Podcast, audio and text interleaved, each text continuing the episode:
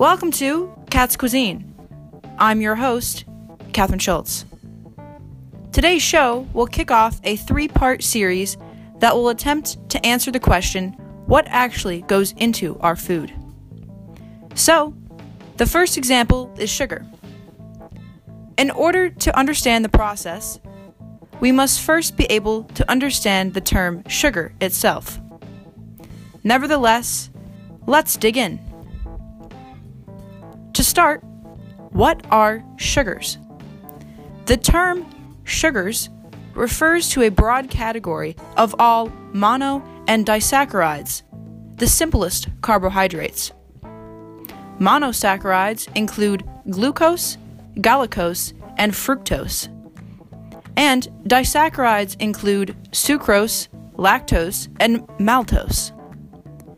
Sugars can be naturally occurring, such as the sugars found in vegetables, fruits, dairy products, and even nuts.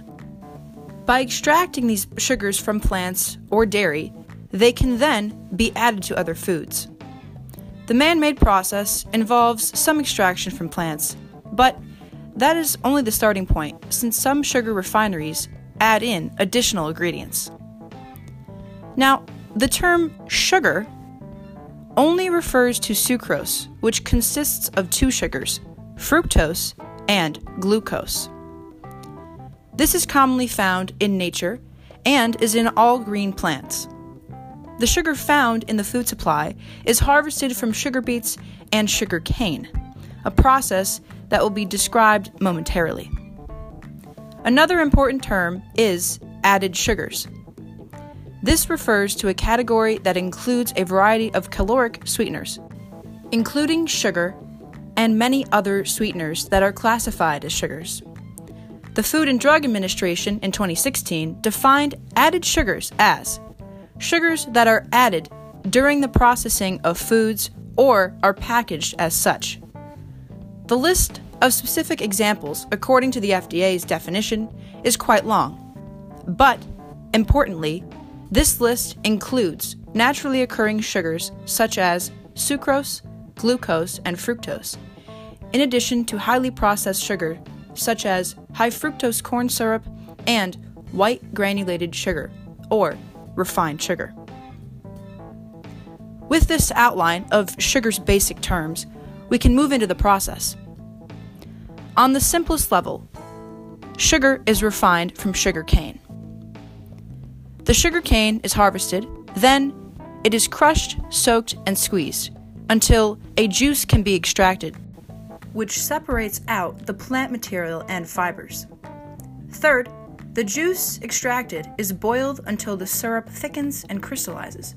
Next, these crystals are spun in a centrifuge in order to remove the liquid and produce raw sugar. An important note Raw sugar is not considered food grade quality as it still contains molasses and impurities. In order to bring it up to standard, the raw sugar is transported to a sugar refinery where this raw sugar is melted and filtered. The filtering process extracts the so called impurities from the sugar. Once this is complete, the sugar is left to crystallize and dry. Finally, the sugar is packaged and sold. The process I just explained is used to create the most familiar type of sugar refined or white granulated sugar. According to the Sugar Association, the white color of sugar is due to the filtering process that separates the plant material from the raw sugar, which causes the natural golden color to disappear. However, some critics believe companies have been bleaching sugar with animal bones, or bone char. Bone char is derived from cows and is used in the filtering process as well as the bleaching process if the company decides the sugar needs to be bleached. The Vegetarian Journal claims that refined sugar does not contain any bone matter or any leftover animal parts.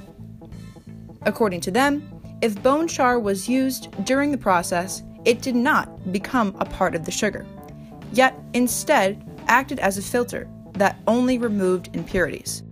Unfortunately, there is no real way to tell what these companies are actually using to filter our sugar.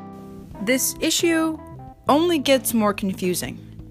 While bone char is used to bleach and filter raw sugar, not all raw sugar is refined with bone char. So, what does this mean?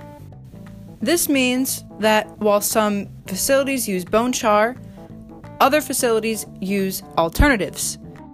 Which leads to the question what are these alternatives?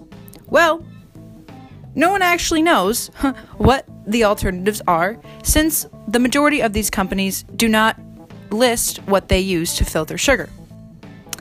But the real question is can the consumer tell the difference? The short answer is no. There is no way to actually taste the difference between sugar that has been filtered with bone char and sugar that has been filtered with alternatives. This makes it difficult when trying to decide what sugar to use or even what food to eat, since sugar has been added to the majority of our foods, especially when we're not the ones making it. There are cane sugar companies that do not use bone char and can be found on PETA's website if you are interested.